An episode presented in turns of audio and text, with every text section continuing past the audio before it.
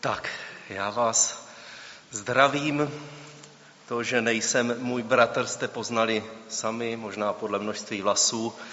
Ehm, a já teda jsem, brácha mě zavolal, jestli tady mohu kázat, tak jsem přitakal, protože ještě jsem neměl tu možnost hm, vám sloužit kázáním a to bych rád teď napravil. Takže já eh, vás všechny zdravím. A eh, společně s vámi eh, bych chtěl dnes přemýšlet nad jedním starozákonním příběhem. Já bych možná na začátek hned objasnil to, že tento starozákonní příběh je vlastně příběhem o Nábotově vinici, a eh, můžeme ho taky vnímat jako jakýsi takový výklad eh, desátého přikázání, tedy přikázání o závisti. Tak, já bych společně s vámi tedy otevřel eh, knihu První královská a tam 21. kapitolu, kde bych četl od prvního verše po verš 16. Po těchto událostech se stalo toto. Nábod izraelský měl vinici v Izraelu vedle paláce samařského krále Achaba. Achab promluvil s Nábotem, dej mi svou vinici, chci z ní mít zelinářskou zahradu protože je blízko mého domu. Dám ti za ní lepší vinici, a nebo chceš-li raději, vyplatím ti její kupní cenu ve stříbře. Nábod řekl Achabovi, chraň mě hospodin, abych ti dal dědictví po svých otcích. Achab vstoupil do svého domu rozmrzelý a podrážděný tím, jak s ním nábod izraelský mluvil. Když řekl, dědictví po svých otcích ti nedám. Ulehl na lože, odvrátil tvář, ani chléb nepojedl. Přišla k němu Jezábel, jeho žena, a promluvila k němu. Čím to je, že tvůj duch že je tvůj duch rozmrzelý a ani chleba nejíš. Odpověděl jí, mluvil jsem s nábotem izraelským a řekl jsem mu, dej mi svou vinici za stříbro, nebo, přeje, nebo přeješli si, dám ti za ní jinou vinici. Ale on mi řekl, svou vinici ti nedám. Jezábel, jeho žena, mu řekla, teď ukážeš svou královskou moc nad Izraelem. Vstáň, pojez chleba a buď dobré mysli. Já sama ti dám vinici nábota izraelského. Pak napsala Achabovým jménem dopisy, zapečetila je, zapečetila jeho pečetí a poslala je starším a šlechticům, těm, kteří byli v jeho městě a bydlili s nábotem. V dopisech psala, vyhlaste půst, posaďte nábota do čela lidu.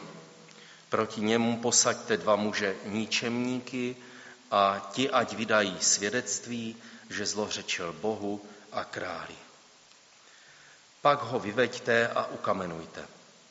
Mužové jeho města, starší a šlechticové, ti, kteří bydleli v jeho domě, vykonali, co jim Jezábel zkázala jak bylo psáno v dopisech, které jim poslala. Vyhlásili půst a posadili nábota do čela lidu. Pak přišli dva muži ničemníci a posadili se proti němu. Ti ničemníci vydali před lidem proti nábotovi svědectví, že zlořečil Bohu a králi. I vyvedli ho ven z města a ukamenovali ho k smrti. Poté vzkázal Jezábel. Nábod byl ukamenován k smrti.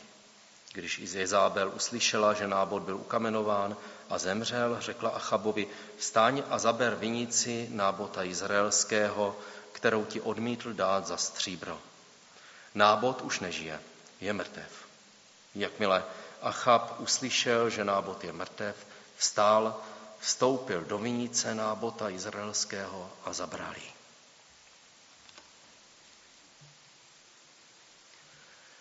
My jako čtenáři tohoto příběhu už od začátku máme jasno. Stalo se tu velké bezpráví, velká křivda. Král Achab eh, si násilím vzal něco, co mu nepatřilo, vzal si nábotovou vinici. Ono to vlastně tak úplně násilím nebylo, že? Protože všechno bylo tak nějak na oko zcela legální. Nejprve tu bylo obvinění, pak soud a nakonec trest.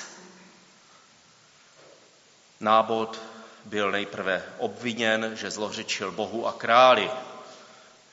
Hned se také našli ochotní svědkové, kteří o tom podali svědectví a soud nakonec vynesl rozsudek smrti.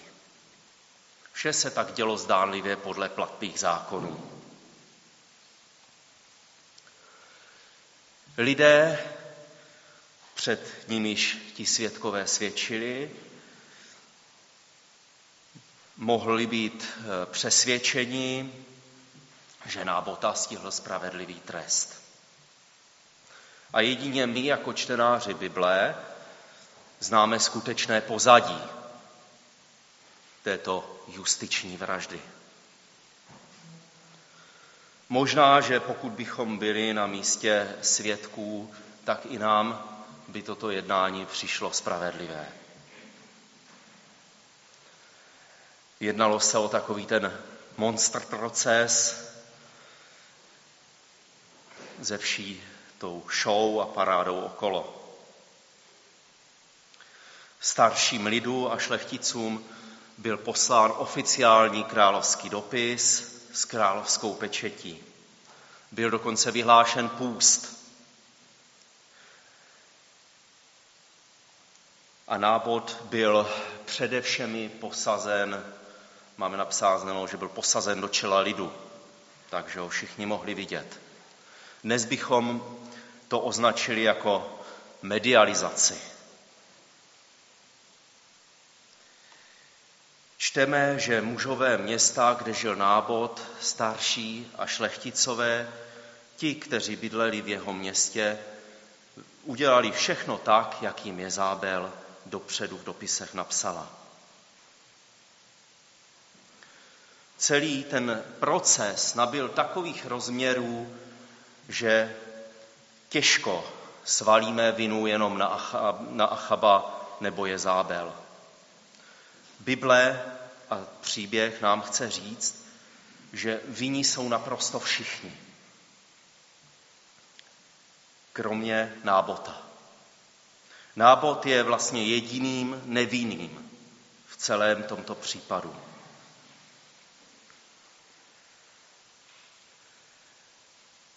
Mluvil jsem o tom, že jedině my jako čtenáři známe to pozadí. Ale napadá mě otázka, co ti lidé, co to všechno viděli? Ta mlčící většina, ti, kteří tam byli svoláni, mohli poznat, že to všechno je jenom tak nějak nastražené, dopředu vymyšlené.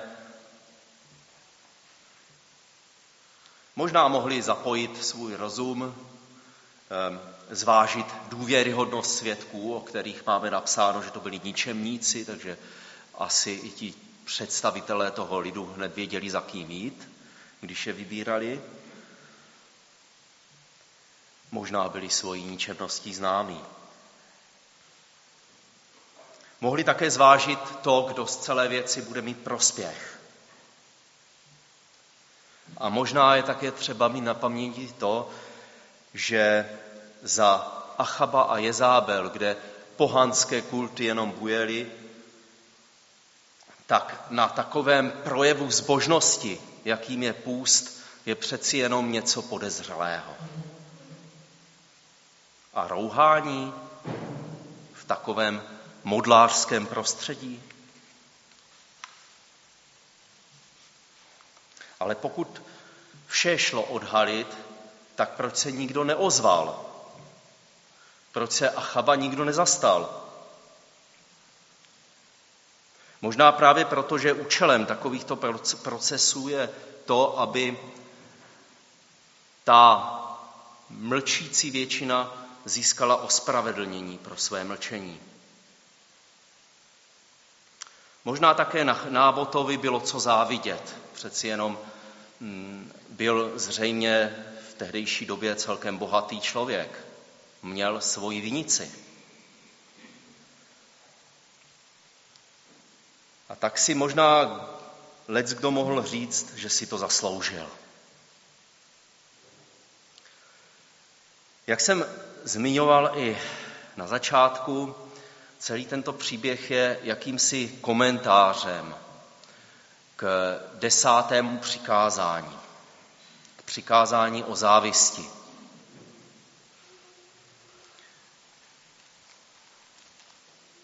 My v tomto přikázání čteme,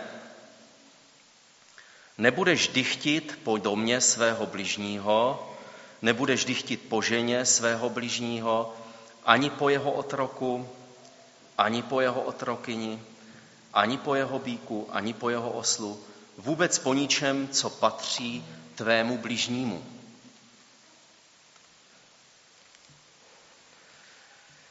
V příběhu čteme o Achabově nespokojenosti. Achab měl jako král spoustu krásných věcí. A přesto tento člověk nemůže spát. My čteme, že trpí. Král Achab trpí. A drží půst, také drží půst. To už je druhý půst vlastně v tom příběhu. Drží půst, protože je obětí nespravedlnosti. Jak to, že on jako král nemá tu nejlepší vinici. Vždyť ta vinice je hned před jeho domem. To je skoro, jako by byla jeho. Je to často tak, že ten, kdo se nejvíce ohání nespravedlností, možná ten, kdo říká, já mám tu, ten smysl pro spravedlnost, tak je často ten, kdo závidí. Mluvil jsem, mluvil jsem o tom, že ta vinice byla před jeho domem.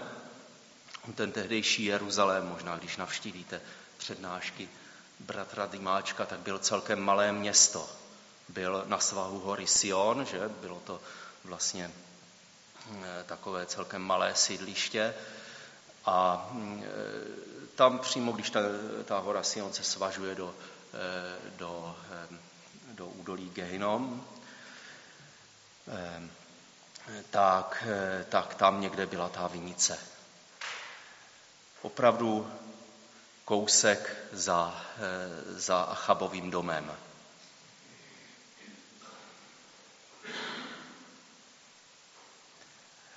A Mně tak napadá, že když chodím u nás po ulici, tak, eh, tak tam eh, často eh, tam není dostatek parkovacích míst, máme tam takové, takové bytové domy a lidé dělají to, že si dávají na ta místa, aby mohli zaparkovat, tak si tam dají židličku, jo, nějakou plastovou židli nebo tak. A tak jsem si kolikrát říkal, jaké by to asi bylo, kdybych tu židlitka odsunul a e, za, zaparkoval tam. Kolikrát máme pocit, že to, co je u nás, to tam patří. Tak možná podobný pocit měl Achab.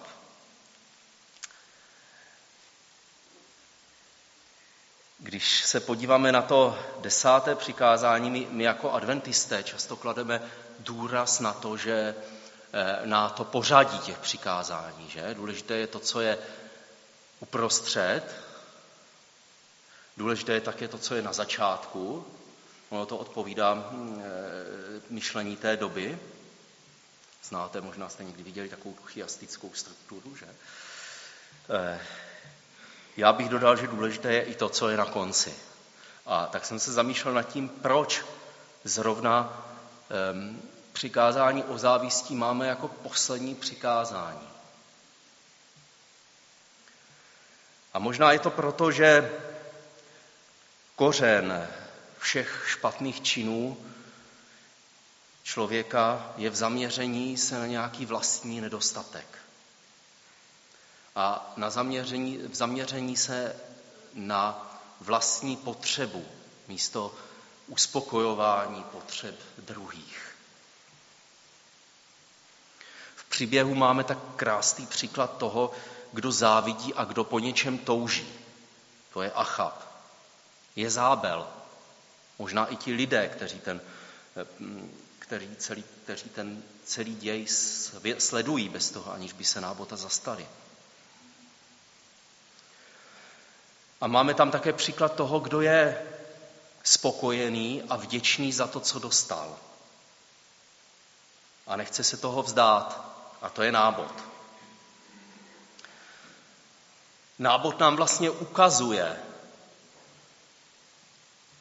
cestu, jak se bránit eh, životu v závisti. Jak nebýt vláčení nespokojeností nebo svými nějakými touhami.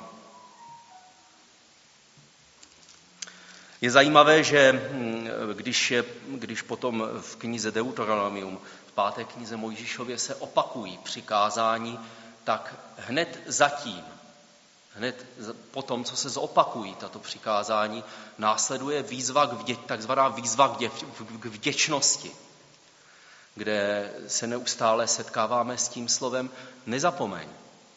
Nezapomeň, jak tě Bůh vyvedl, nezapomeň, jak se k tobě choval, nezapomeň na svého Boha. Ehm, sestra Vajtová, jeden z našich zakladatelů, ehm, řekl krásná slova o tom, že to nejhorší, co se nám může stát, je to, že zapomenem. Tak nějak to je, že? Parafrázuju to. že zapomenem na to, jak nás v minulosti Bůh vedl. Tato slova bych nevnímal jen na historii církve, ale eh, vnímal bych je jako výzvu pro každého z nás.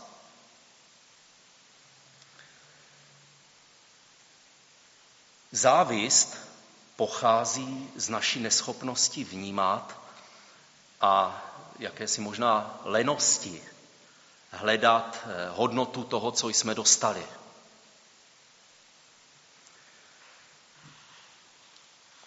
Ale přece jenom ještě zpátky k tomu nábotovi. Nezavinil si to on vlastně sám? Nevystupuje v příběhu jakýsi, jako jakýsi tvrdohlavý, zapšchlý, neústupný sedlák, který se pře o nějaký kousíček meze. Vždyť ta, vždyť ta nabídka, kterou Achab dal Nábotovi, nebyla nějaká špatná. Ta nabídka byla velmi dobrá. Achab by mu dal hodně stříbra. Achab by mu dal jinou vinici.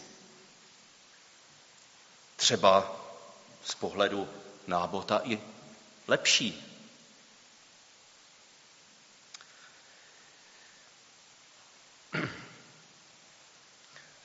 A tak o co vlastně nábotovi jde? Nábotovi nejde jen o kousek země, který mu patří, ale On sám nábod říká, že mu jde o zachování dědictví otců. Nábod se cítí odpovědný svým předkům a také hospodinu za to, co mu bylo svěřeno. Říká doslova, chraň mě hospodin, abych ti dal dědictví po svých otcích, tak jak máme v ekumenickém překladu. Možná by to šlo přeložit i jinak, nebo určitě by to šlo přeložit jinak, protože to některé překlady dělají. jako dědictví otců. Ne tedy dědictví po otcích, ale dědictví otců. Já totiž, když se, já se vám přiznám, že když slyším to naši otcové, tak mám z toho takový vždycky divný pocit. Protože často se zatím naši otcové schovává právě nějaká taková ta nespokojenost ze současného stavu světa, církve, kdy ti naši otcové představují něco dokonalého. Tam to prostě fungovalo, že? Přitom právě v Biblii jsou často hříchy otců důvodem současného stavu. V tom biblickém pojetí ti naši otcové, tam to vůbec jako není dobrý. Nábod není jen nějakou konzervou.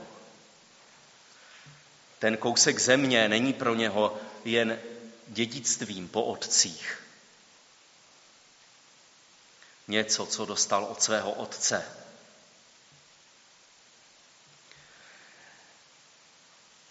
Ale především je to něco, co jeho otcové dostali od hospodina. Tedy ne dědictví po otcích, ale dědictví otců. Ten kus země nemá pro něho hodnotu jen proto, že to tak určili otcové v minulosti, ale proto, že se jedná o kus Božího království. A to se neprodává.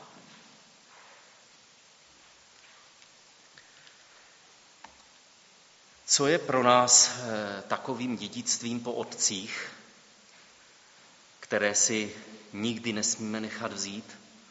A kvůli kterému bychom byli ochotni odmítnout i nějaké ty lákavější nabídky. Co je v mém vlastním životě to nejcennější, to potřebné,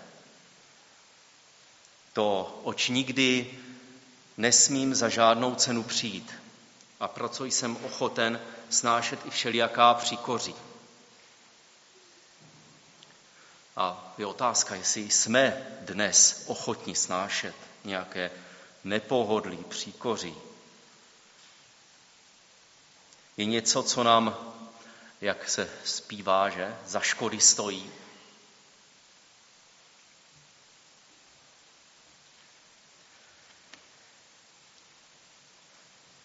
Nemáme i my podobné dědictví jako nábod?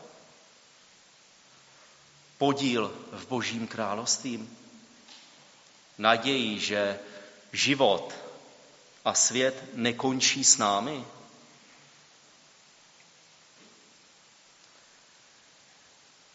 Jak často tuto naději, tento podíl vyměníme za něco hmatatelného. Něco, co je k dispozici hned, okamžitě. Nábotův příklad tak máme brát jako výzvu k neustálému hledání toho, co je na našem dědictví krásné. Totiž takové hledání, připomínání, jak by bylo napsáno v páté Mojžíšově, nám zabrání v závisti Nedovolí nám to prožít život zmítání nespokojeností nebo pocitem nespravedlnosti. Máme místo v Božím království a patříme tam. Toto vědomí nám nemůže dovolit hledat místo tady. Amen.